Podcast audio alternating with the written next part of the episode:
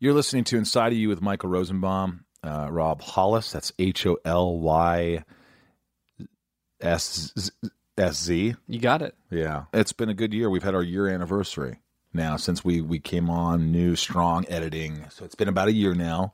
Uh, we thank you for listening and for your constant support. I, I see people wearing hats inside of you hats or wristbands, and I'm like, oh my gosh. Yeah, what we what we really need is some inside of you tattoos, though. I don't know, man. Don't do that, guys. if you get a tattoo, post it on social media, and Michael will bring you on the podcast. Jeez, don't say that. Don't say that. That's that. That's not true. I mean, who knows? what I mean, we might call you. if you get a Just- tattoo, we hey, might call you you. guys and- work on getting us some listeners, and then I know, uh, I, like you know tattoo the. URL on your arm, apple.co slash inside of you. Don't listen to this idiot. He doesn't know what he talks of. Hey, we got a great show tonight. Um, or today, by the way, um, Yeah, it's We- Welling and I will be in Boston and Toronto for a signing, and Kristen, Tom Welling, and I will be in Toronto for a What- what date is that? In August.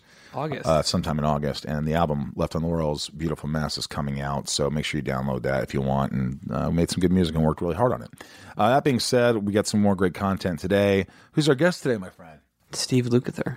He was one of the original members. He is one of the original members uh, of Toto. He wrote songs like "Turn Your Love Around." He wrote the Tubes. She's she's a beauty. He's worked with he worked on the on the Michael Thriller. Jackson Thriller Thriller album, the whole I Thriller to album. listen to that. Uh, My dad loved that album. Oh. Lionel Richie, uh, "Running with the Night," I think it was, or something. He, I mean, he he does the guitar solo. He does. He's worked with everybody studio musician. more than that. Power, well, but he does a lot You of know, he he kind of gets a little annoyed because I think people can be haters on there and goes, "Oh, you know, this is what you do." He's like, uh, "Sorry for being classically trained and, and sorry for being so versatile." This guy is one of the best guitarists I've ever seen, heard. One of the great guys. If you if you've never heard of him, listen to this fascinating interview. He's got a, a fantastic book called "The Gospel According to Luke." Your ADD is in full force in this episode. Is it? Why do you say that? Every time he mentions a song that Yeah. he wrote, you're like, "Oh, let's pull this up. Let's, listen to play it. Let's listen to we it." even played a little guitar in it uh, on the episode. He's I love him. I've seen I've seen him perform many times, and uh, so much insight into the uh, the, uh, the music insides of, industry. of Steve. the insight. Let's get insight. Let's get insight of Steve Lukather. This is Last Daughter of Krypton on Twitter. Her rendition of uh, Inside of You theme. It's my point of view. You're listening to Inside of You with Michael Rosenbaum.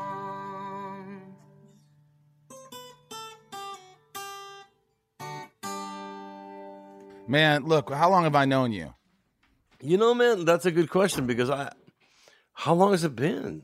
We we met. At You met somebody else. I think you met my kid. Nope. Before you met no, me. no, no. We met at something you were doing with all these other '80s bands years ago, and I came there, and you we looked at each other, and you're like, "Hey, hey, dude."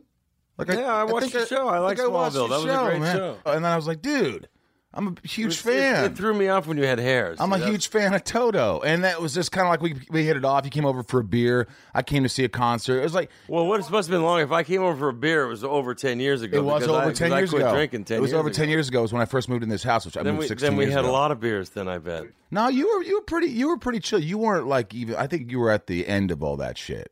Whatever. It's it's my past, but it's still there. You know. Well, you just wrote some. You, I was surprised because you're a real. You seem like a real private guy. I, like I don't know you. I know you as in we text funny shit. Yeah. we go out to dinner. We talk. we hang out, you know. But we don't sit here and go, "Hey, man, tell me about growing up."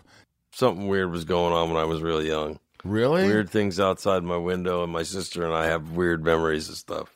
Like what? I don't know. Maybe You do Weird know. I could see it in your eyes. I don't know, man. But, but I have a morbid fascination with UFOs. I'll put it to you that way.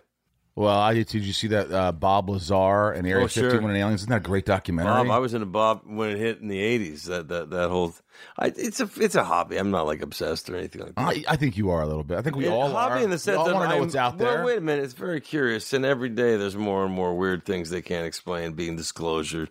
I mean, it doesn't make math. I mean, mathematically, you know, there's got to be some stuff out there, you know.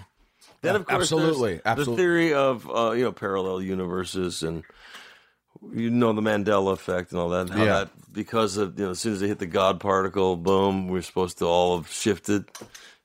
and that's why things are little, weird, little teeny things like lines from a movie or even passages in the Bible have changed. Well, how from could- the way you remember. This isn't. This is a theory. I'm not. It's not a theory, but I mean, how could we think? How I just go down these, you know, I'm on the road so much, you know, reading books and doing, you know, sitting in a room by You got a lot of myself. I can only practice so much, and then I just want to read and amuse myself with non-musical things, you know. And I find these, uh, find these fascinating little YouTubes that lead me down other wormholes. little you know. rabbit holes? Yeah, you know I always. I always think of you as someone like. You know, a lot of people. You talk to actors; they like talking about their careers. They'll talk about this, what they're doing. You're you're the one of those guys where I'm like, God, I hate to ask. I remember one time I asked you, I go, "Hey, play something." You're like, "Why don't you act something?" Well, But it's kind of true. well, you know, what if you're a doctor? You go over every time you go to somebody's pad, man. It's like they want to show you the, you know, the anal fissure that's growing. Hey, Like, what's, you know. what's this, doc? I was like, I'm off like, right I've now. got this boil on my left testicle, and I just would you have a look for me? I know we're gonna have dinner soon, but you know. Steve Yeah, you have to Lukather. be, I have to always be on. Is my point. You know what I mean? It's it's true, but I mean, as a by the way, Steve Lukather, thank you for allowing me to be inside of you today. this is really. exciting. I'm sorry, is you're gonna have to take me to dinner first, Uh, yeah, well, I'll do that. and cause me to go off the wagon and feed me full of all sorts of mind altering things, so I can never remember anything, any part of it. Do you, listen, you are for people that don't know you, and look, my, my fan base. Who knows? When people listen to this show, You're gonna go. Who the hell is that guy? well, that's why I, I want to talk to you as a fly on the wall, Yeah, more yeah. as like because And I know some stuff. I've been look your book. You didn't want to write a book forever. No, I was not looking to do that. What happened was uh, they I got a call to do a Q&A at the Grammy Museum, not unlike James Lipton, you know what I mean? Right. Scott Goldman, the head one of the heads of the Grammys down there, really sweet guy, invited me down to do this. I'm like, "Really? Okay." And it's like, you know, t- I don't know, 300 people stuffed into a room. I didn't think anybody was going to show up. I'm like, "Me? Well, who the hell? Who cares?"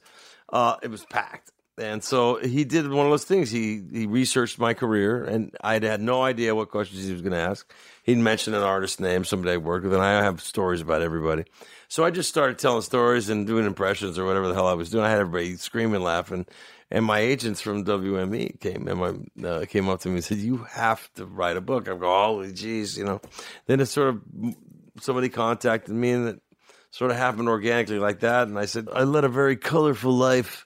I'm not so sure uh, I should talk about all of it. You know what I mean? I don't want to hurt any innocent people. But let me tell you, when I started, when I read the four, because you just sent me the book, and I'm looking at it right now, the Gospel according to Luke, Steve Lukather with Paul. My nickname Rees. is Luke because there was like 40 Steves around when I was a kid. That's why. Right. Third Luke makes sense. Right. You've done some crazy shit in your life, and that's what this book is like. You, you, you even said this isn't another book where I'm going to tell you about all I do is do drugs, and you're going to hear all these stories about me fucking. Well, it's kind of a world. cliche. Don't you think it's kind of a cliche? And that's what you this? say. You know, I- it's like, you know, the clawing your way to the, you know, to getting that chance and you have your hit record and then everything's great and then all, and then trouble. And, you know, it's in. But you know you what? know, the Facing- women, the drugs, the booze, the decadence, the craziness. Uh, it's your name here at this point. You know, I mean, some of us were worse than others. Uh, some people were just way on another planet from me. You know, I was kind of crazy, but I mean, when other you- people that were really crazy. I mean, look, you were at seven years old. Your dad gave you like a, what was a keyboard or some shit. No, I mean, I watched, I saw the Beatles on the Ed Sullivan show, and that was it. I wanted to be George Harrison, so I got a guitar and copy of Meet the Beatles. And you were playing from seven seven on. Well, the first year was a struggle of trying to make something noise out of the thing because it was a painful guitar, which I now have as a have as a lamp in my guest bedroom.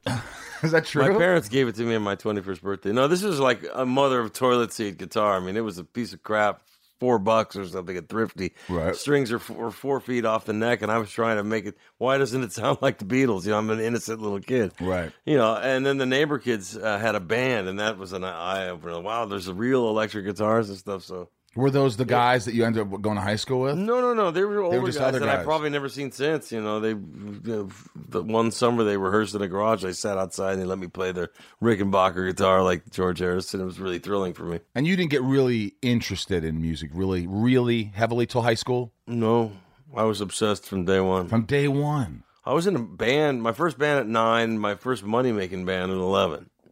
How, how much money are you making? What are you playing? Is it a cover band? Twenty bucks a weekend. You know, which would be like making two hundred bucks a weekend now. I had a three piece band. We played really good. We played a whole bunch of songs from the era. Everything, You know, from Beatles, Cream, How many? Hendrix, How old are you? 11. How many eleven-year-olds do that? There weren't any then. Now it's like you know that's Every- considered do. old. You get on That's YouTube, old. everybody's You- playing. You have to pop out, you know, as a fetus with a you know little mini Strat on, playing like Stevie Ray Vaughan or shredding like the fastest guitar player in the world at th- two years old. Were you already getting like? It's uh, crazy because, but there wasn't anybody like that then. You remember, I was living in real time. The Beatles had just so bands were like everybody wanted to be in a band, but nobody my age wanted to be in a band. So I was always thrown in with older people, which is how trouble started in my life. You, know, you put a little kid in a room with guys like ten to twenty years old, and later in life as a session musician. But as a kid, I was always guys, you know, three, four years older than me, and that's a big difference when you're nine and everybody else is, you know, preteens or teenagers. Were you smoking pot at eleven? No. Were you doing any drugs at like No. in your teens, early teens? No, no, no. Oh no, yeah, I did that in my early teens. Sure, you know, Boone's Farm, Strawberry Hill, Boone's cheap- Farm, dude. cheap weed. You I don't mean? know what this is, Rob. but I, but you know, I, I smoked- Rob's 29. He has a kid. You know, he doesn't know. No, but you know, the first time I smoked weed, I got way too high. Or the first time I got high on weed, I tried it a bunch of times, nothing happened. First time I, I got really, I got way too high, and then I didn't touch it again until I was like twenty. really, I experimented with some other stuff, but you know, it was really that turned into a boozer at a young age. really I already like, well, everybody else be taking acid, and it was scary stuff to me. So, I mean, we were young. I mean, like 13, 14 were your parents kids pretty liberal? Were they liberal? Did they just not? They just liberal like go do in your thing? they, no innocent i think they didn't see it they didn't you know they understand we were the first generation that went for it with all that crazy shit you know i mean before it was just booze for the the parents you know going back generations the rite of passage was to go get drunk or whatever we sort of took it to another level there was a whole drug it's you know the hippies and all that and the music was ours Were your parents liberal though? Were they conservative? uh, didn't really talk about it much, man. You know, they, just were let like, you they do were like, you know, thing? don't talk politics or religion with the neighbors, and you know, for two weeks a year, it would get a little vibe going in the neighborhood, and then it would go away. Not like today, where it's you're pummeled every two seconds with, oh my god, can it get any worse? And it does, you know, Right. Regardless of which side you're on, it's crazy everywhere. And you were listening to like Hendrix and all that. Oh, shit man, everything was in real time. Whatever new, whatever was new, I was into. And my mom was really young. See, she was a teenager when she was pregnant with me, 19 years old. Hmm. So she would listen to rock and roll and top 40 radio. So because she was still young, I was just mesmerized by it. And my parents thought it was rather amusing and cute, but didn't think I was going to go at the distance. You know? I mean, do you think you of yourself sort of like because you know, I mean, I think musicians are you meet them, they they could be snobs in terms of like what they like because you're a rock and roller, you you rock. I'm a musician, man. but do I'm you not like a snob at do you all. like pop shit? Do you like? I mean, what do you what do you like? The people Wait a go second, what? man. I'm the least musical snob you've ever heard. I, I love all sorts of music. Like what? What's the what's the music that people wouldn't believe that you listen to? I, I, there isn't any music that I wouldn't listen to. You to. listen to Joni Mitchell, I love Joni Mitchell. I had the honor of working with her. Carole King. Tapestry. It's part of the DNA, man. One of the greatest songwriters of all time. Go ahead, These, Rob. these are people you're trying to pick that would surprise that he listens to. I know, I know. I mean, Well, it's I'm everybody, like, man. Ever it's more since like I- Taylor Swift, Taylor or Justin Bieber. You know, I gotta be okay. you know, Thanks, Rob. You know, I've Thanks, heard a you're couple. Of the. I've heard a couple of the records, but it's just out of my wheelhouse. It's not that I think it's bad. It's just that it's. I'm. It's funny they tell you by the time you're 30 years old, that's really all the new music you're going to be interested in, and you'll listen to new stuff, but you'll always go back to your youthful music, and that's what I do. every That's generation. what I do. Yeah. Every generation Yeah. is like that. My, you know, my older kids, like they, they're '90s kids, so that's their. Do they go back to Trev goes back to like uh uh Pearl Jam, Nirvana, Sure. Soundgarden. Sure, he was. Well, I liked all that stuff. Do you know you probably are- know those guys. Some, some. I actually met the um, the bass player in Nirvana, Chris, on a Paul Allen's boat. Who's Paul Allen? Co-founder of Microsoft. Oh yeah, that Paul Allen. Yeah. Did you know that, Rob? No. He was a sweet man. God bless him. Uh, I got invited on that cruise, but I ended up playing it privately with Ringo. You know, it was, and we were there, and he was there, so that's how I, I met this guy. So like, it was a trip. He, he was such a nice guy. Chris was a great cat, and he told me he was played accordion. He started, and I thought he was taking the piss out of me. So I said, "Really, man? So like, how do you? You know, I've always been fascinated with that." Playing that instrument, I know everybody gives it a bad name, you know, but there's some badass accordion players. You listen to polka, some of these cats can rip, man, rip it. That's the thing with you. You mean, love laugh. musicians. You love every instrument. Anybody that's a virtuoso in any style of music, he catches my eye because it. I know the time, effort, and years, and Can you play anything? Can you play any kind of music? I could bullshit my way through anything. You could bullshit your way uh, through Well, any well, kind of I underline bullshit because there are people that own every you know a certain style of music. I go, yeah, I could kind of fake my way through. it. These guys own it. There's a big difference. right. But what is the most comfortable you feel on stage? What kind of music you're playing? I don't know. You've heard my stuff. You know, that's that's what comes out when I don't think about it too Rock much. and roll, blues, I'm little started out a rock and roll guy. You know, I studied music when I was 14. From seven to 14, I played by ear and just rock, basically rock top 40 of the time. Which, if you really go back and Google the top 40 of say 1968, when I was 11 in my band, and see the song was every song is a classic by today's standards. Right. And that was just the top 40 that week. So I mean, I got I'm going to be a musical snob and say that I feel like I was lucky enough to grow in the grow up in the best time of rock music ever will Yeah. ever be because everything was brand new.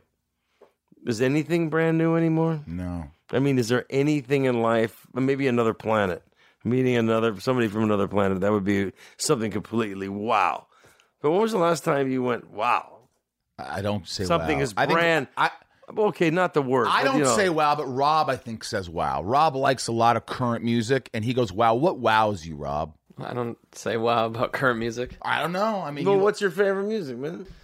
Um, I mean, I like like lo- local natives, Radiohead, Father John Misty. Yeah, Radiohead. That's what. No, that's considered classic rock, right? that's considered that's the '90s. I love. uh, You know, the record I love though. There's OK Computer. Yeah, that just was- genius record. That reminds me of 20 years ago, man, in London. I was staying in, working in the UK at the time. now, let me ask you. So, so this book kind of takes you on a journey throughout your life, right? I mean, how many? Yeah, it's a broad stroke, man. I mean, it broad was, stroke, there, was, there was 400 pages plus that hit the floor because nobody wants to buy a 700 page book on me. They're probably going, "Who the heck is this guy?" You know, they're it's a cute title. Somebody might pick up the book and go, "Who the heck is this guy?" and maybe get sucked in. Who knows? Inside of You is brought to you by Shopify. You know I use Shopify. You guys go on the, you know, Inside of You online store and you see how easy it is to navigate for you. It's so amazing. Shopify, I can't think of anyone else that would do this uh, the right way like Shopify does. Shopify is the global commerce platform that helps you sell at every stage of your business. From the launch your online shop stage to the first real life store stage, all the way to the did we just hit a million orders stage, Shopify's there to help you grow. It's so easy to navigate. And when you want to add discounts, like for instance, I just had a discount where I put Michael 15 and that was my discount code. How much of a percent? 15% off the total order. Easy. Adding products. It's so easy. You put a picture, you just upload a picture, you put a description. It, it, it, does everything for you. And the analytics are so easy to use. Uh, this is the most selling product. Oh, I should get more of those. This is the least selling product. This is how much I made for this month compared to last year or last month. It's so easy to navigate. I feel like a pro, and Shopify has really helped me do that. Whether you're selling scented soap or offering outdoor outfits, Shopify helps you sell everywhere from their all in one e commerce platform to their in person POS system. Wherever and whatever you're selling, Shopify's got you covered. Shopify helps you turn browsers into buyers with the internet's best converting checkout up to 36% better compared to other leading commerce platforms and sell more with less effort thanks to Shopify Magic, your AI powered all star. Plus, Shopify's extensive help resources are there to support your success every step of the way. Because businesses that grow, grow with Shopify. Sign up for a $1 per month trial period at shopify.com slash inside, all lowercase. Shopify.com slash inside now to grow your business no matter what stage you're in. Shopify.com slash inside. This show is sponsored by BetterHelp. I don't know how many times I have to talk about this, but it's so important. If you're sitting there right now and you're stressed or you're anxious or you have a lot on your mind and you just bottle it up and you don't know what to do, it's going to come out and it's not going to come out in great ways all the time. Um, BetterHelp has helped me substantially. Ryan here have been using it for a while. And I, you know, don't you notice when you don't use BetterHelp, when you don't have therapy? Oh, the weeks where I miss a session? Of course, yeah. Yeah, it's just it's it's it's like the more you talk about something, even if you don't think you have anything to talk about, things come up and it puts your mind at ease. And we all carry around different stressors, you know, big and small. And at times we keep carrying them around rather than processing them and letting them go. When we keep them bottled up, it can start to affect us negatively. Therapy is a safe space to get things off your chest and figure out how to work through whatever's weighing you down. Therapy from BetterHelp is helpful for learning positive coping skills and how to set boundaries. It empowers you to be the best version of yourself. It isn't just for those who've experienced major trauma, it's for all of us. If you're thinking of starting therapy, give BetterHelp a try. It's entirely online, designed to be convenient, flexible, and suited to your schedule. Just fill out a brief questionnaire and get matched with a licensed therapist and switch therapists anytime for no additional charge. I think people think, oh, what if I don't like my therapist? If you don't, you switch them. It's that easy. Get it off your chest with BetterHelp. Visit betterhelp.com slash inside today to get 10% off your first month. That's betterhelp, H-E-L-P dot com slash inside. And that's why I, wanted you on the show because I think people should know you that don't know you because I hmm. think you are truly one of the legends Yeah. of rock and roll. You are, and I know you're humble. I know you sit there and go "fuck this," whatever. But people, you have worked with everybody. You have. I just know where all the bodies are buried. That's all. They have to keep me around. No, but you, you really you're so humble. I see what- after a concert at the Greek and how you treat people and how you hug people and you're just a dude. And maybe because you've been through it, maybe in in the even in the forward you say what an asshole maybe I would have been if I hurt anybody's feelings. I'm sorry Well, because no, you because no, listen, nobody's you know nobody's Mister Happiness all day long. I'll give you a great. I'm going to give you a great example of this. A lot of people when they meet somebody that they like or somebody's famous or whatever, whatever it is, sports actors, musicians, whatever that is. People don't realize that everybody has real life. You know what I mean? Like uh, an example is uh, on our very first tour, we were Toto. playing, yeah, Toto tour in 1978. We were playing Massey Hall in Canada. Our original bass player David Hungate had just done Bryan Adams' first album, Cuts Like a Knife, right? So he came to the show, introduced himself. We're all fans of the guy, you know, but, but uh, at the time he was just breaking as an artist, and he came to the show and he met David Paich, and David apparently blew him off. Like, and, and Your lead Bri- singer. well, you know, 20 years later, I talked to Bryan on the telephone by accident. We were mutual friends. And he said, Yeah, man. He goes, You know, you guys were cool and all that, but like, what's up with Paich, man? What was the, what kind of an attitude is that? I go, What are you talking about? David's like the nicest man He is. ever on planet Earth. I mean, ever. I mean, never a harsh word. I mean, this is the nicest man I've ever known. And this was something that happened life. years ago. Yeah, yeah. And this was like 20, he carried around for 20 years, Paich. and I go, What night was that, Massey Hall? I go, You know, Bryan, um, Dave's mom, he, Dave came off the stage and found out his mother died. So he probably wasn't in the mood to be high. nice Isn't to meet something? you. People don't know what David, he was just walking down the hallway, and Bryan goes, "Hey, man," and David like probably just went like, uh, "Not now." Bryan thought he blew him off a- that's without an explanation. First, uh, no, you know, sometimes you know you're a famous guy. People come up on the street, and sometimes you could be in the middle of crisis on the phone Sure. with family or something. And you're I'm like, sorry, "Hey, hey, sorry. not now!" Yeah, yeah, yeah. And then you're immediately on the internet. You're an asshole. It doesn't mean anything. I've seen the Yeah. new one now. I've seen cats, you know, and I don't look. This is like I really don't. I have my shrink is like don't look at this stuff. It's like cutting yourself. but you know, the comment section and anything or you know any message board or something Yeah. is for guys like us is bad news. You know. Yeah. Bryan carried that with him for all these years, and I said to Bryan. I said, man, David's mom died that night. I said, and he's like, oh man. I go, he's a big fan of yours, Bryan. Man, you should you, you should work with him. He's one of the best musicians I've ever been with in my life. And Bryan called him up on the phone and flew him over to France, and he cut the track with Mutt and him. What was it? Uh, he's in the video. Dave's in the video. He's in the big Bryan. And now they're buddies. Please release me, or please believe me. I'm- Right. I'm sorry, guys. I'm sorry, Bryan. I'm all that. Who are who are you people? You've worked with millions. invisible. You've are worked you on people? millions of songs. How could you remember everything? You worked with Lionel Richie. I did. I've worked with Lionel Richie a bunch of times, but I did the famously probably uh, the solo in uh, "Running with the Night," which I was just warming up. Can you bring that up? I you go- allowed to play that, Rob? And I go, uh, you know, uh, you know, he goes, here, we got a track for you. Do a solo on. I go, what key is it? He goes, hey, I go, well, run the track. Let me just warm up and see what it's about. And I play it all over it. At the end of the take, he goes, uh, that's it. I go, that's it. I go, I was just warming up. What are you talking about? He goes, it's done. You're done. I go, stop. I go, I played way too much.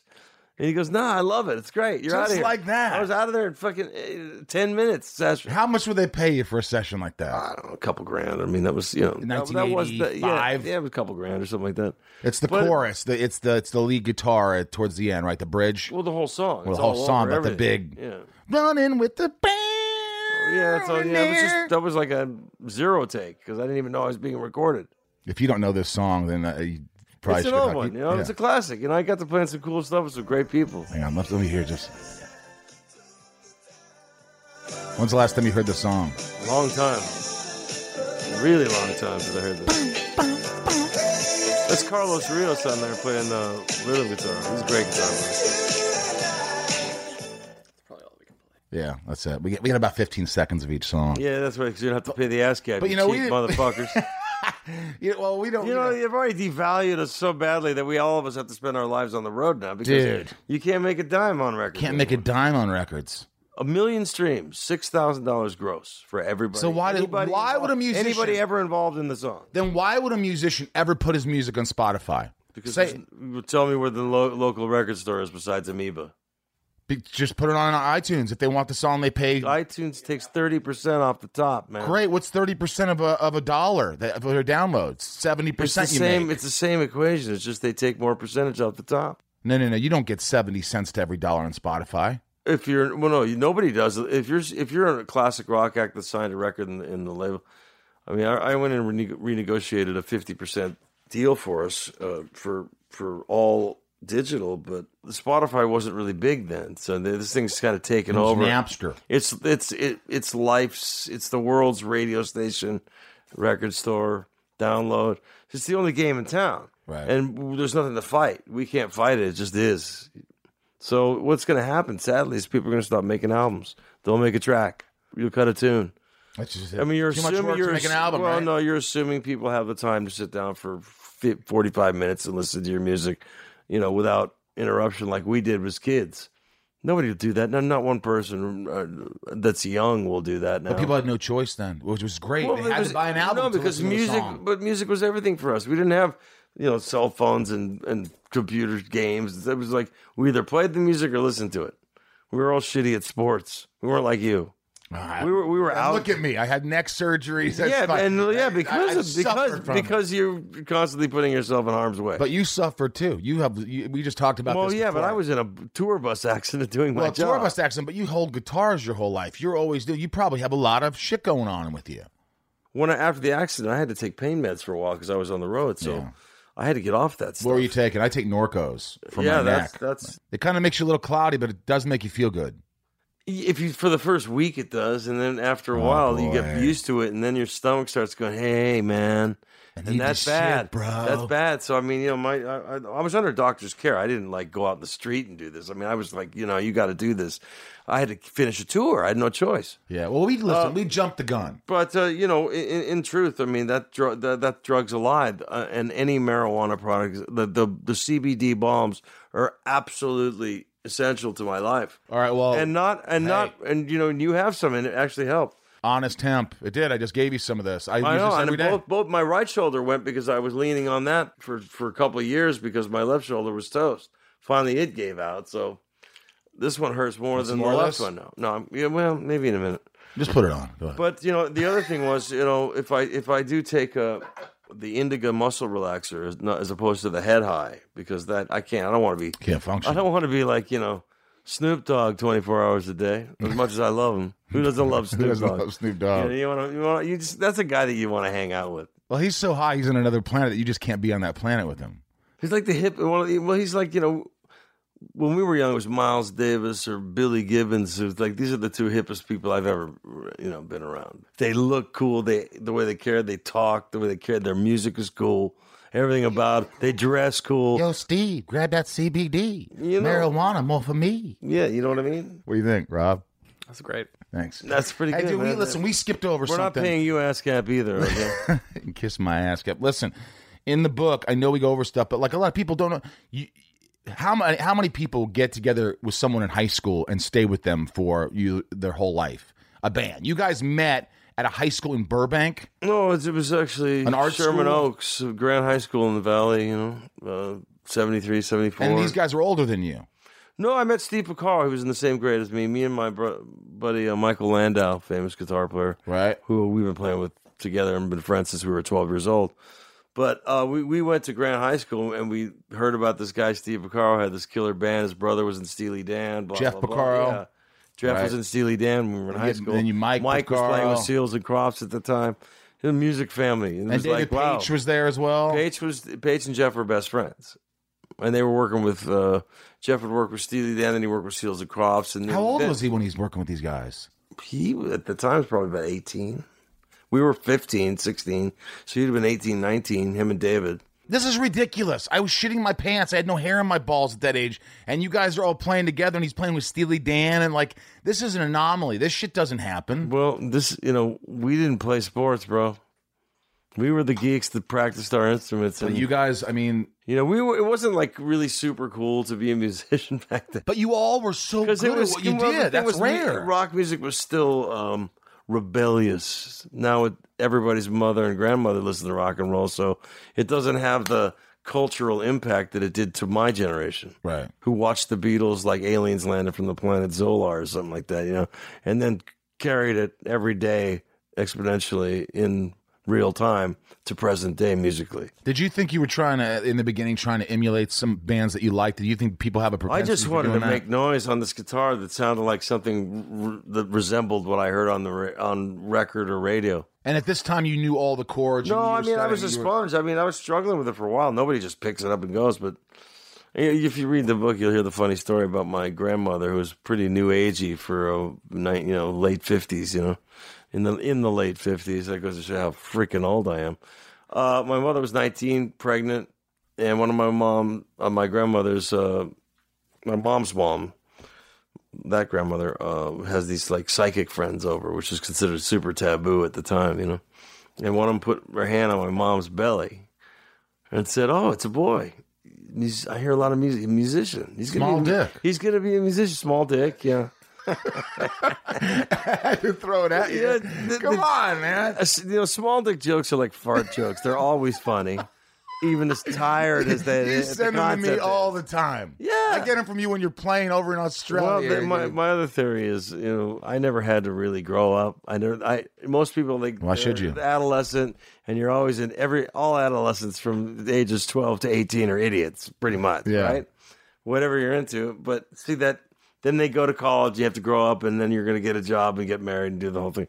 I just skated right through that part where you had to grow up and get it together, and I went right on the road to present day. So my sense of humor sort of stayed about You're 16, still 18, 17. 17, yeah, yeah, yeah. Now let me ask you. So when was it where all the guys because they, asked you to join a band? Let's come in with. Well, we had a high school band. Dave and Jeff had a high school band, and Steve Porcaro took over the high school band, and me and Mike joined that with our buddy John Pierce uh, from Huey's band. Huey's, you know, who's my first childhood friend ever in life. Huey Lewis. Yeah. Who was he? In Huey John Lewis? Pierce, bass player. Wow, that's how Toto began. Yeah, was ultimately, all Steve you Porcaro, guys. Carlos Vega, and me, and then Jeff and Dave would come down and play with us. And we had some great singers, and and you started playing out, and you start people started you, you started used to play noticing all over the valley. where people going. These guys are fucking Well, good. well, yeah. I mean, there was no DJs back then. It was like they wanted real live music, and they wanted people who could make it sound like the record. And we could do that. We were basically a Steely tribute band in, high school. We did all sorts of weird music. We didn't just do top forty music. Well, who said, "Hey, let's do our own shit"? Who said, "Let's come up"? Well, with our that own was later. I mean, after you know, when Dave and Jeff did the Boz Scaggs Silk Degrees record, which was huge with Lowdown and Lido and all those. Paich wrote those songs with Boz and Jesus. Jeff played. And then Steve Porcaro and I joined the tour because we were just out of high school. Steve was coming from Gary Wright, and I was just Gary Wright sang the famous song, a couple of them. Yeah, he, Uh, he did that tour. What was the, the, song? Dreamweaver. Dreamweaver. You know Dreamweaver, Love right? is alive and all that stuff. When those records Your really love is. Yep. actually came out, Steve was out at, left school to play Moog bass with uh you know live with Gary Wright. Did the Frampton Yes tour, the stadiums and all. He was seventeen at the time. Seventeen. Yeah, so it's a right from there for Boz. I joined Boz band halfway through the Boz tour. Sony or what was then Columbia Records heard that Dave and Jeff were putting a band together, and we were going to be in it, and uh, they offered us the big deal without hearing a note. That was Toto. And that was the first album. You did We did four demos, which ended up none of the songs ended up on the first album. They ended up on this Toto 20 record, and we did some re-records of a couple things, but um, And what They year heard is the music. This, this 79? 76, 77. June 9th, 77 was the first time I, I played on a track with Jeff and Dave. I remember the day because when I did the book, I did the research and I had all my old date books. I've kept every year at a glance date book since 1974. Did you ever, when you go back, did you ever have tear up and like get emotional Sure, a man. lot during writing this book? There, there are people that aren't here anymore. Way too many. A lot of people. I've lost A lot of your close what friends. 74 people 75 people in the last two years two of my best friends a lot of musical colleagues a lot of family a lot of old friends some people just get sick man i'm at the age now where you know it's not just about having a cold or a sore throat anymore man Everyone's, you know, now it's you hear the word procedure sphincter tightening words like procedure and Yeah. tests. You'll have to come in and we'll have to have a look at that. I'm gonna I'm gonna take this off you and send Bend it away. over, Mr. Lukather. No, I was just at my. I'm so paranoid. I go to the doctor every two months, and I'm as healthy as I am now. I mean, I I did beat up the frame. You look good. How old are you? I'm 61. I'll be five months. I'll be 62. Oh, Oh, man. ouch!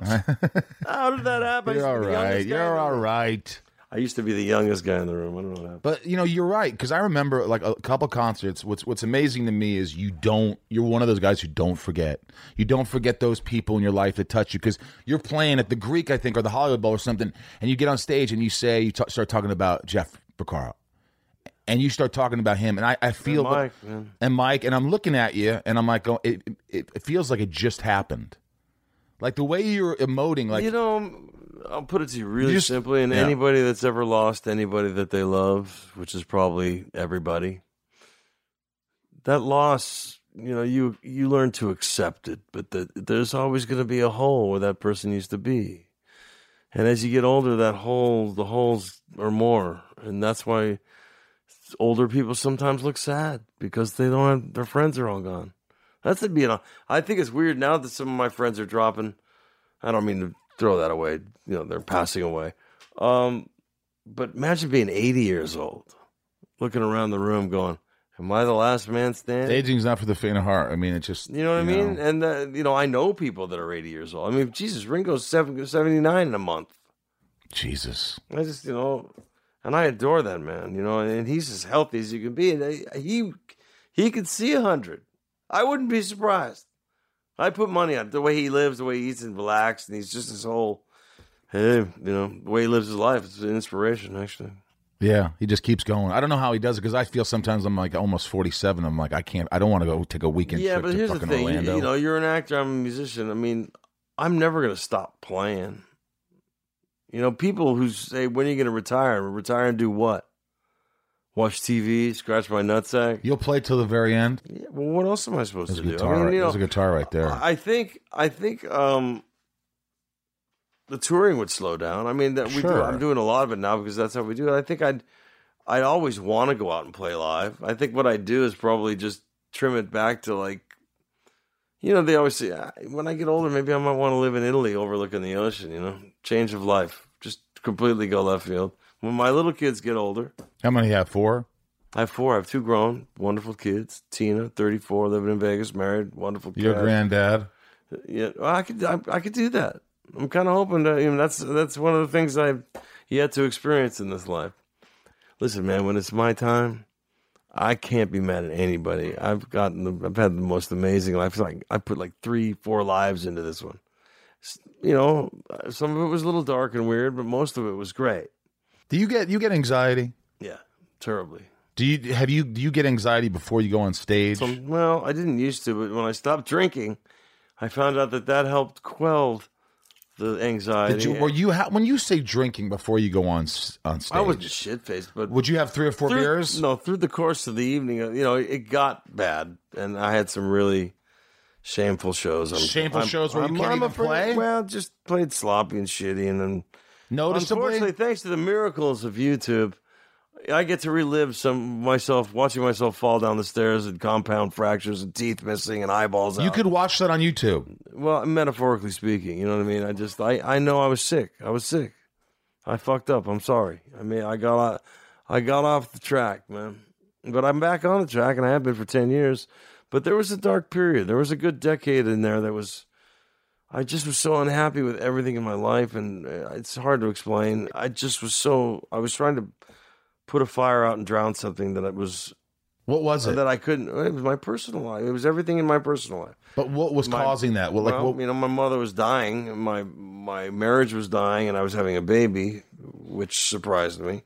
My band was in shambles. You know, we were falling apart. were you fighting all the time? It was more like, you know, Bobby wasn't singing. It was terrible at the time. Poor guy, he was struggling, and I was just going, "This is."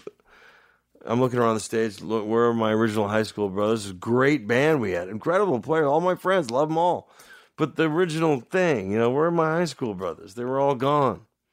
And I realized that I just was in a bad place in my life, and I had to pull the plug because I was hurting myself and hurting people around me and embarrassing myself as a musician. Not all the time, but I had some bad nights, you know, and those are the ones that get all the attention. And what year? So you're talking about when you, know, quit I Toto? Wanna, I don't want to put everybody on it. You know what I mean? It just you know, I just assume forget it. And some people on the internet, you go, you know, I have my sister go, "Hey man, can you take that down?" The kid, you guy, you're kicking a man when he's down, and they go, "No, man, I got too many hits. I'm making money off him. Fuck him."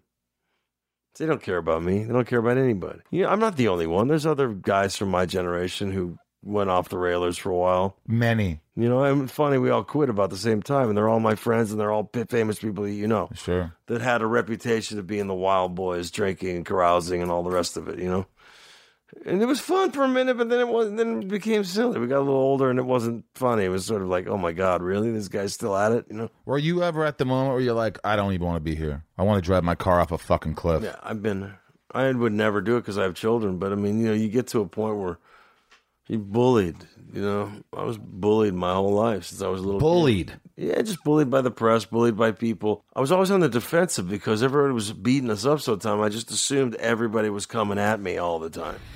Yeah. Bad reviews, you know. See, this is what pisses All me off. This stuff, is, people this is beating you up, and then I get older, and then there's the internet kicks in, you know. Yeah. Where it's not just one critic in every town; everybody's a critic. Well, here's what level playing field, you know. Steve, I, I, I look at this book, and what I gather too from this book is how much I can see that hurts you. Where it's like, look, you Hey, said, whoa, whoa, but let me let me bookend that with. I've also had the best career I know, ever. I know. I'm not complaining. No, no, I'm not no. going, "Oh, woe is me." Oh, poor little Steve. No, no, no, no. no, no, no. No, no. I'm just saying.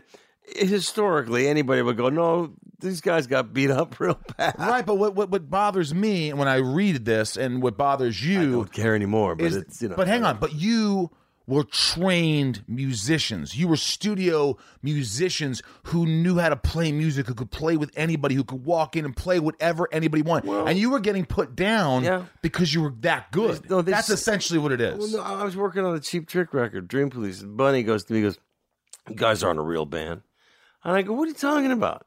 he said, a Toto's re- not a real band. Yeah, I go, when we went to high school together, I don't know how much more real of a band we could be. Hell, you're all studio guys. Like people throw that around like it's a bad thing. Like What's it- what's- like I wish anybody, I- I like like anybody well. could do that. It's like I don't think so, man. It was a different skill set. We didn't just sit there and read dots on a paper and read music that was already written for us. We'd get a sketch with a bunch of chord symbols on it. and They count off the song. No rehearsal. No idea what we were going to do that day. No idea what style we were going to play. Who we were going to play with. Sometimes we didn't even know who the artist was or anything. So we had to be ready for anything. We had to create and arrange these spot parts on the spot. Fill in the Example. Fill Example. in the blank. Okay, example, but okay. Quick I'll- examples. Boom, boom. Let's hear 'em. um, Mike McDonald. Keep forgetting. Take two. That's the record. Take two is the record. Yeah, take keep one- take one. I'm not Yeah, in love we were just jamming. anymore. When- Michael was when he, when we got there. Michael Rob? goes, "We're going to cut this song right now," and he starts playing the Rhodes and playing singing the song, and then Jeff Porcaro starts playing that groove. And I, th- I believe Louis Johnson played bass, boom, and they boom. and we were just vamping on the intro. And then I came up. boom, uh, dun, dun, dun, dun, dun. I started playing that first take. Boom. That wasn't written.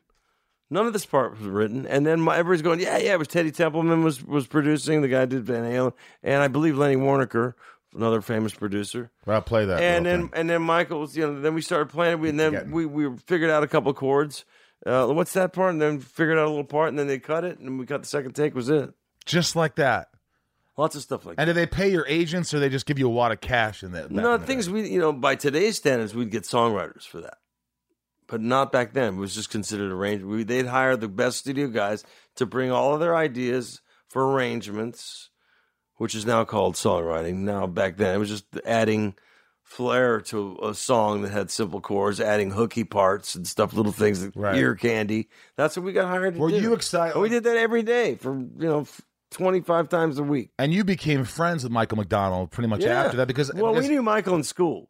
I didn't know him because he was the Steely Dan with Jeff right. before the Doobie Brothers, before any of his success. like. Well, at one point, um, he was asked to be a singer in our band. Really? You just joined the Doobies. Could you imagine? It would have been a much different band. band. bless the rains down in Africa. It would have been. It, it, it could have happened. And- and- and- Meet you all the way. well, he he's done that, and we, we we've toured together. I mean, we're dear Well, friends. you wrote a song. You I wrote adore many Michael. songs. I adore song. Michael and his wife Amy so much. You wrote as, uh, as soon as my heart stops, Yeah. and he's back up Yeah. there. He's, Star starts breaking. He's in the video too. tears start-" Yeah, dude. I mean, you guys worked a lot. All right, so give me another session, another cool set. People love this shit, and Rob's gonna play this a little lick of it. Another session, you just walked in and boom, They were all like that.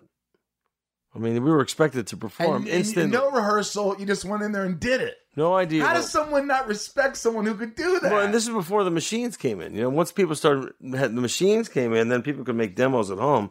Then it became the horror of beat the demo. Or you know, that doesn't sound like the demo, man. Can you just play the demo again? Can you get that? See that way you're playing that part, and it's like demo itis was the worst thing in the world. I, it was much easier to do it when there was just a guy playing a guitar or a piano, going, "Here's my song." Right. Uh, but when they start bringing in completely produced demos, they're going, "Why don't you just use that if you like it so much?" but the quality wasn't quite there. Now with Pro Tools, you can there's no such thing as a demo. You get a vibe on there and you just start overdubbing on it and it becomes the record. It's that quality. So there's a lot of pluses and minuses. On the other hand, it's too easy. You can, you know, you could take your dog barking and turn them into a Mariah Carey record. You know what I mean? It, there's a lot of tricks of the trade. That's Right. just, the richest guy in town now is the guys that do the Pro Tools editing for vocals. Here, tune this vocal, tune this. So you know, you had you know, none of that. we had none of that. Are you kidding? No, we had to play. Hey, the Beatles cut their first album in two days. Side one, side two. Thanks. Next. All those great Phil Spector's records. You know, you lost that love and feeling. Cut on Friday on the radio Monday. That was the record. When they said, "Let's hear that back," that's the record. So I mean, now it's like you got a hundred billion tracks. What's the most magical moment where you where you guys are laying down a song and just magic came out and you, and you hit it right away and you're like, this is fucking a gold. Well, there was a lot of moments like that actually, but uh, one that sticks out is Rosanna. That just really fell into place. It was like that was another take two. First one. was- Take two. Yeah, But we- you had rehearsed it a lot. You didn't no, we'd never heard the song until the day we cut it. We never rehearsed our rec. We just show up, and go, who's got a song? That was how we made all the first. That's how you the, made your album? the first ten records were like that. Wait, wait, wait. so- Everybody wrote songs and stuff like that. David was the pr- primary songwriter at first. He was so good, we just didn't even want to talk. But he would encourage us, "Come on, guys, start bringing some stuff in." And he'd hear us pl- I playing the piano on a break or something like that, or you know, he'd go, "I love that, finish that." You know what I mean? So David was really nurturing to all of us, and Je- including Jeff. And you know, and let's bring everybody into writing songs. right. So, and by the Toto IV album, we'd all we Rob, give started me a little Rosanna. we started filling our oats like everybody is a writer. Like we would put our toe in the water. We're getting our songs on records, you know. So David was our hero, and he was encouraging us and teaching us and mentoring us into stepping up our game. And that's when Total Force when it sort of all clicked for us. You know, the first album was like, wow, we get to make a record. The other two, we were trying to find our sea legs. We want to be this. We got. We started reading our own bad press and getting paranoid and tried to be something we weren't or veered away from what people liked about us in the first place. And when we came back to it on Toto IV, once we said, "S- stop trying to be what we think we're going to be, or, you know, we're just going to be ourselves. And the record company goes, you better deliver, otherwise you're done.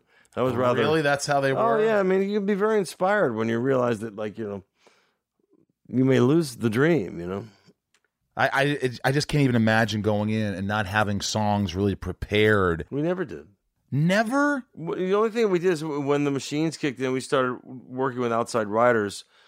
You could, I'd bring in a, a, pretty polished demo. So, so some would- Jeff would go, "Why don't I just put that on the twenty-four track and let me play drums to that?"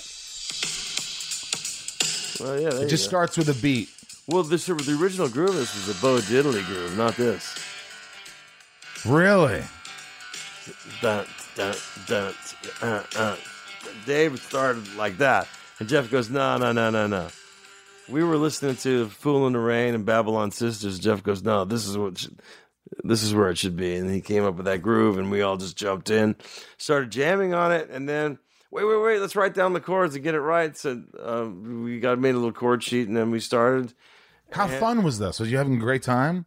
Back then, you know, we weren't we weren't married. We were just living in the studio, doing sessions and making our own records, and everybody was hanging out. All the studios were buzzing. Like Van Halen would be in Studio One, we were in the two, And you knew Eddie. You worked with him. yeah, yeah, yeah. No, we were all we've been friends forever. But every every studio we were in, we knew everybody, and the artists would come in to be commingling, we'd hang out in the in the you know the group area, whatever. You'd see everybody party with them, come in and dig our record, come in, we'll come dig yours. There was a camaraderie. It was kind of cool. This one kind of just came out. Was this? Yeah. I remember when Dave played that for me in his apartment in Westwood before the first album came out. He had a spin it piano. He's going, I got this new tune. Invited us all up. And we said, Wow, that's that's you got some shit there, man. And and you just came up with that. Bam. Yeah, I, was- well, I was thinking, I, I was, I, you know, trying to rock everything up, you know. Always were they ever like, hey, hey, can you just rock a little down? No, no, no. no. Well, they ever did have to dial you Yeah, down. well, look at everybody brought something different to the band, which made it collectively when we play together make that noise, you know, because of the different musical influence of each individual musician and stuff like that. You know, I was the guy that wanted to turn everything on eleven. Jeff was really Jeff and Hungate were the groove guys, you know. Paich wanted to be Elton, and, St- and Steve was the, wanted to be Keith Emerson, the mad scientist. but how do you And then all we had Kimball together? who wanted to be Ray Charles. So we put that in a big musical gumbo, and without we didn't never talk about it. it seems like you had to fight because you all wanted different things. no, man, we didn't. You know, we didn't want to work that hard. We want to get it done quick. This is some people say one of the best songs ever. one of the best songs ever. You play a million times. You know this song. How did this come about? Ah, well, it sort of it was a production experiment. You know what I mean? Really? You're gonna have to pay for this now. You know that. But I'm not gonna make any money, so I don't care. No, we only play ten seconds of it. No, you guys kill me. Um, it was they had just gotten. Uh, they were Steve Porcaro and David Paich were working in uh, R and D with uh, Yamaha. They had to sign non-disclosure lab coats and all that crap back in the late seventies, early eighties, and they were making the GS one and the CS80. They're top of the line, new synthesizer keyboards that no one's heard of, and it had kalimba sounds and all these wacky sounds that had inspired Dave to come up with the initial part of Africa, the riff, and he started playing the riff, and we're going, man, that's really and singing before lyrics, singing the melodies. We're going, that's a killer, man. That's catchy as that's catchy as fuck. We should cut that. And then Jeff goes, yeah, but let's do it differently. Let's let's do loops and stuff like you know what's that mean? drum loops, and then we'd really make like it's old school electronic music. He'd go out and we were working with Al Schmitt, legendary Grammy Award winning, pro, pro- you know, producer engineer, legendary. I mean, he knew how to do all this stuff. We wanted to, you know, we heard about the Beatles doing stuff or Pink Floyd doing stuff. We wanted to do stuff like our heroes, you know. You were twenty what? Twenty two when this came out. 20 no, I was 23, 24 when Right, we right. did that record. Jeff went out and said, I'm going to play for a minute, just record. I'm going to pick one or two bars that feels good, and then we're going to overdub on that. So he just went out started playing the groove. Dave was playing a rough keyboard part, and Jeff goes, okay, let's use this bar. And then they cut the tape. They recorded on a half inch machine, and he took that and they cut it and then edited it together so that it would be an endless loop of just Jeff playing the groove. And if you hear the record, you can hear there's one bar that keeps going. Then we were all playing to that and overdubbing to that. And so then Dave went out and got his main keyboard part out there, played the the, the CS80, which is the part that's the intro of the song, that weird keyboard sound. Well, not weird keyboard, it's a very unique. When people hear it, they go, "Oh yeah, that song." Yeah, yeah, yeah. Um, um, and and they cut that. Then he put a piano part on it. Then Hungate put a bass part on it. Then I started putting a ton of acoustic guitars, electric guitars on it. And then um, Jeff called his father Joe and Emil Richards, very famous percussionist, to bring down all the African weird percussion. And actually, they did that before we started putting all the rest of the stuff on there, and they made it all built this whole percussion thing. We filled up four 24 tracks with, with stuff, you know. It was- and I think it was the first mix to sync up four 24 track machines. They had a guy with the lab coats in there, you know, they were looking at everything, and it took a while for it all to sync up.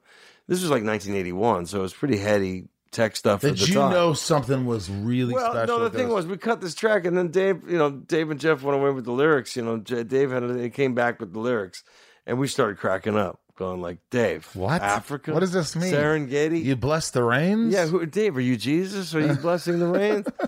And we kind of cartooned on it, and we thought, "Oh God, the wild dogs cry out in yeah, the night. I mean, I'm going this. We were cracking. I go, this song's a hit. I'll run naked on Hollywood Boulevard. I go, it's a great track. It's a great exercise in production. There's some hooky parts, but this is never going to be a hit record. So we'll just bury it and put it as the last song on the whole album. And now, who knew it would turn into what it did? I mean, it was big back then. It was the number one. Oh my god! won the Grammys and all Did that. I remember 1982 going to Westlake with my family and friends? That song was the that year, the whole year. It was that's all you ever heard. You won a Grammy for that. Yeah. You won five Grammys, right, in your life. Uh, I think it was well. If you count all of them, then I was like nine. I, But who's I, counting? I won one. I won one for writing uh, "Turn Your Love, Love Around, for uh, George Benson. yeah. I co-wrote that with uh, Jay Graydon and Bill Champlin. What about from Chicago? Bill Champlin, right? Yeah, Yeah. Originally from the Sons of Champlin Ah, yes. And then you also wrote the Tube. She's a Beauty. Co-wrote. with David Foster and Fee Waybill. Yeah, talk to you later too. Jesus. I got played on all that stuff too. I mean, you you really could have. You say you, you're going to play till the end, but you you could have retired 20 years ago. You've done so much. It's like if I did one tenth as much as you did, I'd be like, God, I'm, I'm a Yeah, legend. but what am I supposed to do with my life? I mean, I retired from being a Disney session guy. World? I haven't been a session guy in 25 years. Would you still do it? Occasionally somebody that I a friend or somebody really cool calls me on the phone. I go, I'll do a solo. I'll show up. You know, I just, Do you charge? I just did something for uh, Edgar Winter. Do you charge for solo still for a session? Well, I mean, I go pay me whatever you want. If I decide to do it, Like if a good I go. I go. Pay me what you pay everybody if else. a good buddy says, "Hey man, can you come in for two hours for five grand?" no, I mean, I wouldn't take any money from a great buddy. I mean, not to say that these people aren't great buddies, but if everybody's getting paid, you got to pay me too. So I just go, Oh, pay me what you're paying everybody else. That's cool. Favorite nations Rob? deal. He's waiting to ask you to come play. No, oh, no, no. He's waiting to I you to haven't come said- play on his. No, record. no, no. Our album, album's done. It's you're, it's not good enough. Oh, you you. actually you made a record? Yeah, I made an album. I always wanted to. I said, "Fuck it." I made an album. I would have played on your record because you're my friend. I would have done it for nothing. Well, I didn't say it was mastered yet. I'm busy right now. Catch me on the next one. You're always busy. You're the busiest fucking guy I've ever met in my life. You're always on tour. You're always doing something. You're a good dad. You're a good family I man. have- I have a lot- Trev, your son, is a great kid. Yeah, I love that He's guy. a great kid. He comes over, gives me a big kiss in the lips when I see him. He's doing really well. Actually, his band's going to open so te- good. 10 What's, what's shows. the band? ZFG. Zero fucks given is what it stands for. Zero fucks given. It's him and Mike Porcaro's son Sam. Josh Devine from One Direction on drums, killer. Uh, Jules Galley, this kid, this kid singer is an unbelievable singer, and they all look have the look. They're young, skinny little dudes. Does he ask you for advice ever? Does he ever say, "Dad, what do you think of this? Occasionally, Dad, can you help me out with this?" you know, I'm his father. I'm also he's also my best friend. You know, I mean, he's 32 Yeah. years old now. It's not like he's my bud, man. You know, I, I I think he was my dad in the past life. He's much wiser. Does He, he, he tell you? skipped all the bullshit I went through and went right to being a responsible. Does he call you on bullshit? Yeah, oh, Does he sure. say, "Dad, fuck off, you're lying"? Yeah, sometimes. I don't always agree with him, but sometimes he's right. Hey, listen, I want, I want, I- I know you gotta get out of here. I could talk to you forever, but listen, man, this is fucking Rob. Isn't this great? This is so interesting because we never have musicians really in here. Who have we had? Not many musicians. Oh, really? Okay, had- I, I like that. I like that. I I'm. you're like really the first. We had like a, a younger musician, Andrew uh, McCann, McMahon, McMahon, who's Oh, I know great. Andrew. He was the fantastic. guitar player, right? uh, keyboard player. Okay, it's a different guy. I'm sorry. Yeah, but he, he was fantastic. But th- like having you in here, a legendary to me. You're a rock star. So uh, No, I'm just your guy next door that plays guitar. you really are just a guy, but you happen to be a really good guy and a good guitarist. Thank Great you. You're very kind. Anyway, Thanks uh, to your audience for putting up with my nonsense. No, tell me about tell me about. Let's just jump into this because people want to hear this. The Thriller album, because I mean that's like you've talked about it a million times. Yeah. It's in your book. Well, You yeah. could read all this in his book. well, of course, it's, it's probably the most famous record I played on. Yeah. most famous record. Did you were you excited? Do you get starstruck when you back even back then Oh man, we got people? the call. I mean, I've been working with Quincy. I did the whole Dude album. You know, all that Just Once and all those. Wait, wait, just once, James. Ingram. Yeah.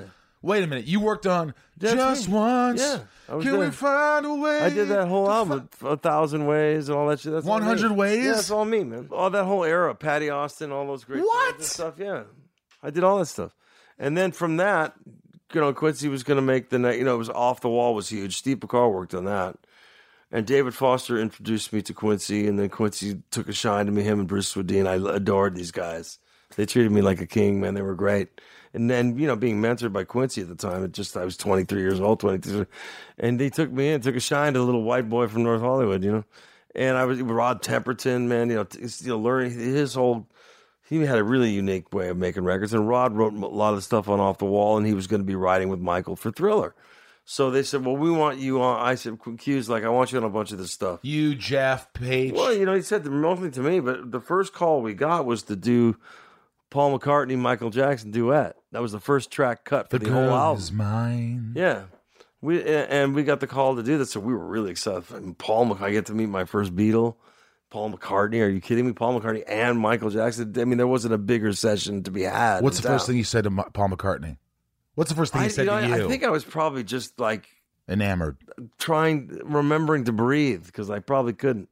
And he was so, but him and Linda strolled in, and she was so lovely and Linda so McCartney. wonderful. Oh. and they made us feel at ease. I mean, of course, we must have looked like, you know, like if, from his point of view, he walked in the room and there's Paich, me, Steve, and you know the cats that were on the right, Louis Johnson, and all the, the, the Jr. No, it was it was Jeff, Jeff McCall.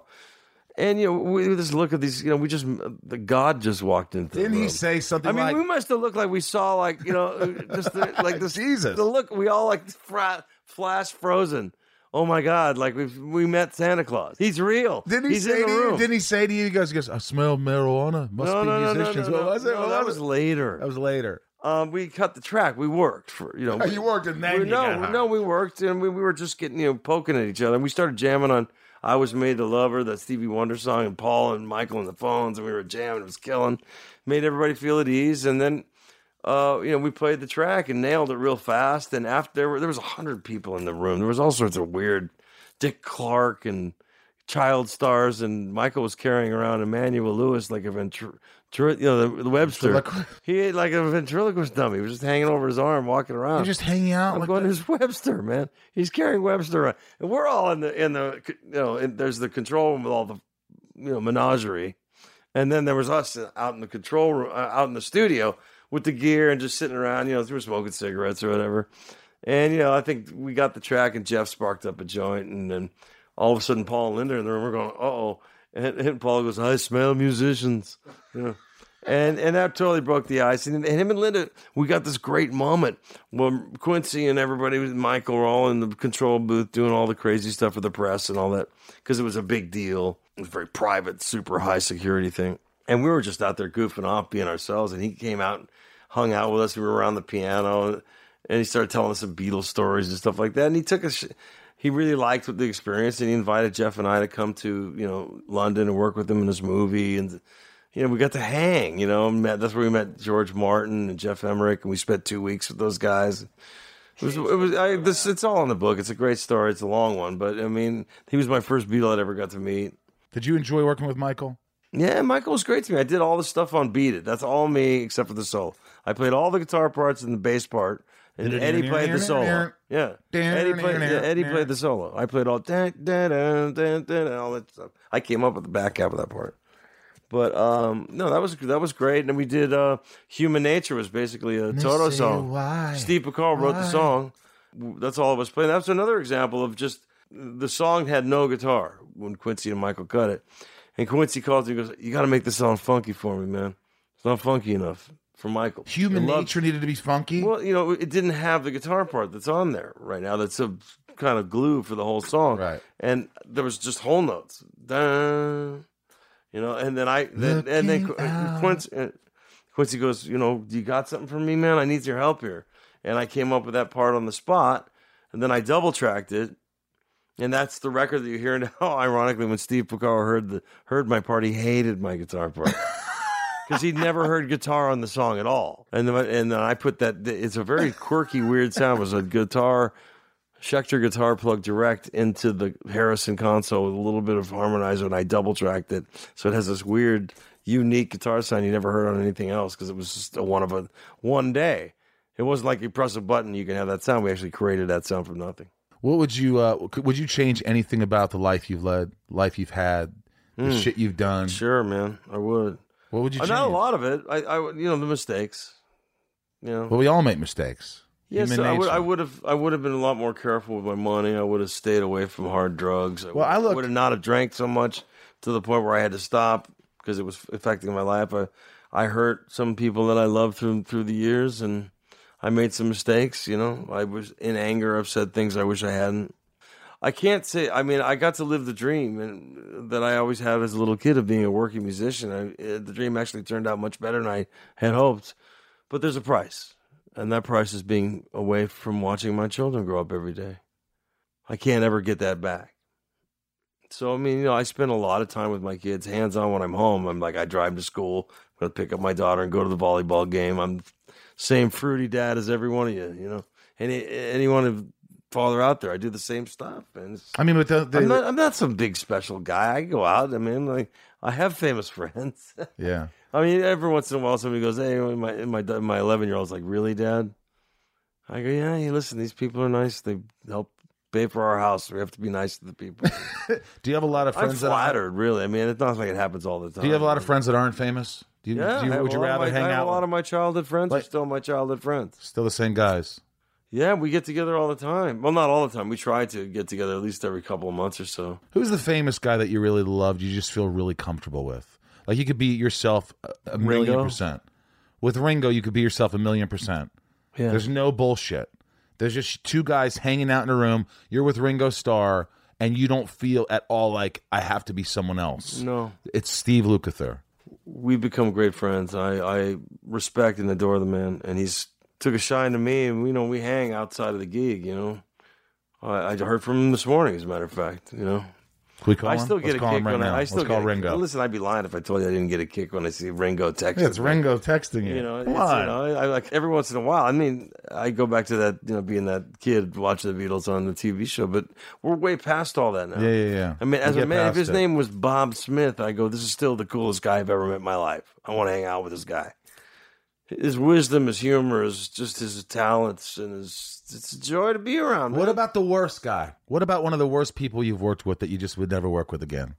What's the worst guy you ever played You with? know, Like, I know- he's on a tour with you, and you're like, I want to fucking punch this guy. You out. know, I, there are a few, but I'm not going to tell you. You can't tell me. because it just opens up wounds that don't need to be opened up. You know, here's the thing: you know, nobody gets along with everybody 24 seven, 100 percent of the time. There's guys that you meet, and you go, "Oh, that guy's cool," and then you go on the road, and you go, eh, "That guy's a rub there, man." You know, and I have a tendency to speak my mind. If I, People know if I you don't call like bullshit when I see it. Not always the popular thing to do. You ever believe get in a me. fist fight? No, man. I'm not. Come on, man. I'm a guitar player, dude. I've You never had somebody threaten you? I've you? mouthed off like I got something to back it up with, but I got nothing, man. Especially now I'm broken. What am I gonna? Uh, the only thing I'm good for is if I get one lucky punch and can run like a motherfucker. But that's it, man. Our I'm not- drummers- I'm not- I'm our an old guy. drummers- I'm an old guy. What do you Our mean? Am I gonna drummers- beat somebody up, please. Our drummers the cr- usually the craziest? Is that a is that a rule of thumb? That in a band the I'm, drummers I'm always gonna, the I'm gonna up. throw myself under the bus and say that I think the guitar players are the worst of all. Really? We were the we were the most obnoxious ones as a collective, not all at the same time. Right, but right, I mean, right. but sometimes there'd be a group of us together. It would be like a Tasmanian devil. Who kept you in line in the band? Who was the one? Was Paich the guy? Was No, Jeff was the guy? Who was the guy who said, "Steve, Jeff. you got to chill Jeff, out, man. Jeff had to throw a look your way, and you'd know it was, the big- it was the big brother look. Like, Like you're fucking up, dude. yeah, Stop acting like a like dick. he didn't even have to say nothing. He just look at you, and then you would realize your own sins and go, "Ooh."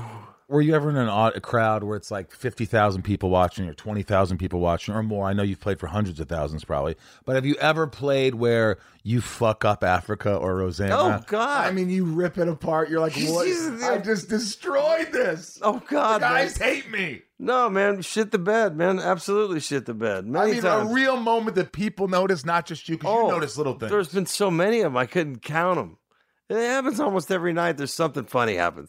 There's so much that can go wrong. You see, the reason why we all love Spinal Tap is because all that shit happened to us, or some permutation of it did, and we've all lived it. Get lost backstage. I mean, all you know. uh, You just have to, you know, that repeated viewing. And I got a chance. To, I got to produce their second record, or four tracks on their second record. I'm the right guy for the job. But we went and saw the movie together. No, I mean, I mean, yeah, I screw up all the time. I make mistakes. You know what? If you go to a show and there's no mistakes and everything's perfect, then it's probably the record or Pro Tools going, you know? Because, you know, no one's perfect. It's Itzhak Perlman, the finest violinist on the planet. He'll bend a note a little sharp sometimes. I'm not talking Even about though he- bending a note. I'm, I'm- talking no, about but I'm fucking talking the about- song up. I'm talking about one of the finest musicians Right, ever right. to walk the planet. Right, right. As opposed to a bunch of rock and roll guys who make mistakes. I've, yeah, man, there's been some horrible nights. And, you know, especially if I was drinking back in the day, it was like, no, God, man, it's like watching yourself die slowly. And then the comments are brutal. I know what it's like to be a pinata. Just beating on. You Just just bleed open. But you bring bring your baseball bat with the nails in next time so you can really dig in there.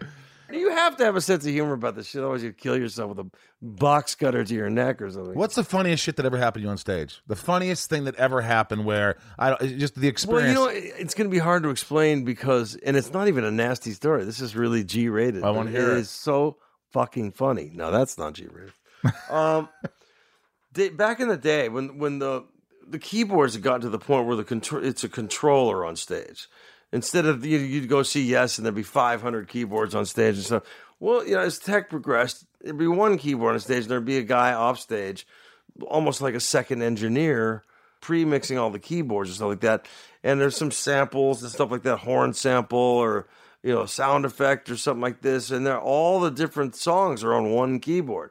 And there's a guy there that can touch it and do this. It's not it's just adding to the sound, you know what I mean? Right, right, right. But it's all the songs on one keyboard.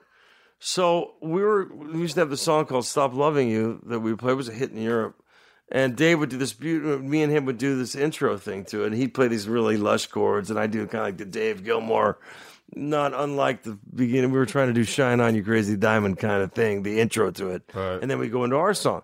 Well, Dave's all alone, spotlight on him. I'm in the dark. The spotlight hits me when I'm supposed to come in, but the arena's full. It hits Dave with the spotlight, and the controllers change. So when he played a chord on the was keyboard, everything that was on every song all hit at the same time. It was the most amazing noise I'd ever heard in my life. And the look on Was it a bad noise? it was horrendous. I can't even explain to you. It was a just- million noises It was, It was like you could never recreate it ever. Did you shit your But I knew what it was. See, the audience just heard this cacophony of noise. They had no idea what this was, but I knew what happened. And the look on Paich's face, he was staring at me because he was the only one lit. The whole audience is looking at him with his and then you know the lighting guy doesn't really realize what's going on. He just goes, "Oh, he fucked up. He's gonna hit me with the cue."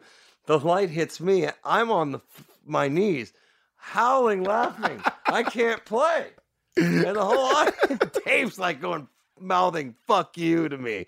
Play something, help me out here. While they switch the program again, I'm like, it So what did you jump into? I just played some shit, you know. I'm just you know bought him some time. He came back in. No one was the wiser.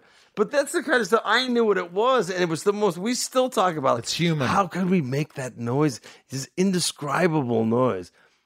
Sound effects, horns, different weird things from all these different songs, all coming off at once when he's supposed to play a chord. There's no chord; it's just noise. It's like it was amazing. What a great memory, huh? well, we have all kinds of memories like that. Any naked girls were on stage? yeah, A lot? not a lot now. Were you the biggest ladies man in the band? I had a moment. Yeah, I mean, you know, after my first divorce, I sort of went crazy for about 10 years and had a few cool relationships and then I went crazy again and then I got married again. Did you blow uh, most a lot a lot of your money in the beginning on, on drugs, coke, stuff like that back in the day? No, I mean, we got ripped off. Is what happened. What do you mean you got ripped off? Well, we all were at the same accountants and stuff like that, and we were all partying, but you know, we're also all making a lot of money as session players and in a band. But they were filtering money off the top, and they'd commingle our money together, you know, and, and it was it, it was a mess. So you know, being young kids, you know, given the keys to the kingdom and the money to spend, you know, I was smart. I bought a house, and then I parlayed it into another house, and but I wasn't saving a lot of money, and I was lied to saying, "Oh, we got this, and we got this pension account for you." Didn't have anything. They were just ripping us off blind, and we were too young and stupid and busy to realize what, was- what was going on. Well, you look at Wikipedia, and Wikipedia will say Steve Lukather is worth eighty million dollars. That's what it says on Wikipedia. Net worth man. eighty million. That's hilarious. Wouldn't don't you wish you had eighty million? Yeah, I mean, I'm, you know, Wish I I mean, over the course of the years, who knows? But like, you know, not, I never. That ain't my bank account, man. I, you know, I, I do okay, but I don't do eighty million okay. 80 million's really good. That'd be strong. That would be. This has been a real I treat. do okay, man. but I mean, that, that eighty million. Okay, I want, I want eighty million, then I'll retire. Okay, You'll retire with 80 million? if you give me eighty million dollars, I'm done. You'll never see me again. Where would you go? I'd find an island somewhere, probably just let my hair go white and uh, sit play in some little band and not grow a beard and never tell anybody who I am and just live the rest of my life out on the beach hanging out with my kids. If I gave you an That's the wet dream, but I'll never happen. But you know. if I gave you an acoustic guitar right now, what's the one song if you had to play just a couple of licks?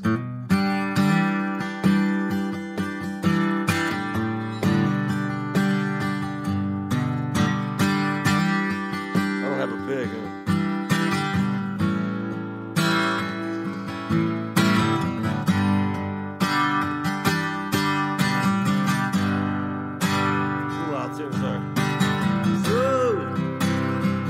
So you think you can tell heaven from hell, blue skies and pain?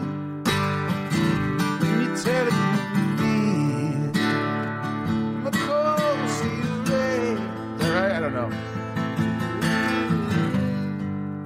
Favorite Stone song? Oh, there's too many. There's too many. The Stones were another one. They were like second, mm, you know, Hardest Hendrix song to play. hardest. And could you play 1983? You gotta give me a pick if you want me to fucking do this. You know, do. I'm telling you, man. I've been trying to get you to do this forever. You've been the busiest fucker in the world. People will Thank you for having you. me, Michael. This did you have fun? Yeah, I did, man. It's always fun to hang with you, Rosie. This has been a real treat for me. This is the first rock star in my fucking podcast. his book, The Gospel, according to Luke. This is probably his one and only book that he'll ever write. Am I right? I'm not going to be Stephen King. No, that's not going to happen. I wish. Steve Vai wrote the forward. Dude, look them up. Toto's still playing. They're better than Toto, ever. I've Steve seen you guys like probably eight times. It always sounds amazing. Well, we're They gonna. always You know, have cool this year guests. is going to be you know the last year we play for a while. We've been on a cycle for a long time. We're going to take a line. Is this 40? 43 now. 43 years. We've started the 40 trips around the, you know, the doing the whole process of making the record, doing the tour worldwide. We're in year two, so October 20th is the last show. So uh, if you if you want to come see us, now would be the time. Dude, go see them. Trust me. I take all my friends. It's just a fucking great time. One of the best guitar players, one of the best guys I know, Steve Lukather. Thank you for allowing me to be Thanks, inside you, my brother.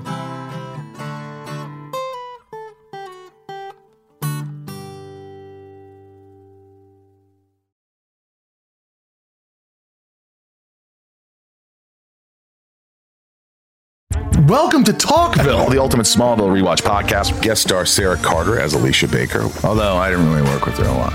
But Tom did, and they had some real big smoochy scenes. Yeah. Can we talk about that? Could there be any more sex? What was a three page makeout scene that just kept going? Good Lord, we get it. They have chemistry. Jump in now or catch up on any of the past seasons of Talkville on YouTube or wherever you listen.